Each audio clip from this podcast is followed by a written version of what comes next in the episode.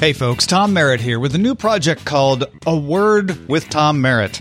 This show was born out of my desire to have conversations about how we approach things, because there's no end of people out there telling you what to think. Some of them totally worth listening to, but there's no chance for all of us to be experts or even listen to every expert out there. We have to take shortcuts.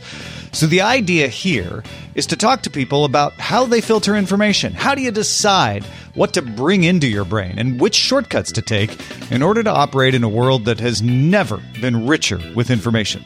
To start us off, I've invited Professor Dave Brodbeck. One could argue, I guess, that free will is like something supernatural. And if that's the case, then we can't use the natural sciences to look at it anyway. If you accept that there's causes and effects, then you can't philosophically believe in that there's free will. Comedian Andrew Heaton. I think that tribalism is innate to the human experience. And I'd like to go ahead and define tribalism when I'm saying it. I mean unhealthy, groupish behavior.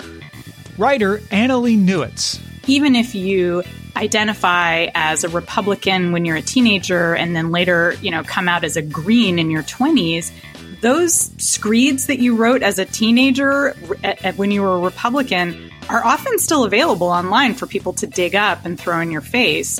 And it makes our categories feel more part of who we are, but also it makes them feel more weaponizable at the same time.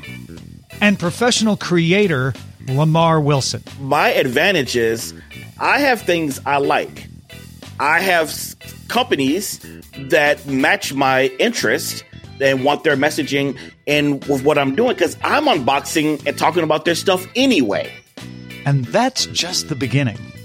If these are the kind of conversations you would like to listen to, pull up a chair as we explore not what to think, but how we think about all that data in our lives and what it means for us. I think we probably fixed America. If we didn't, we came darn close.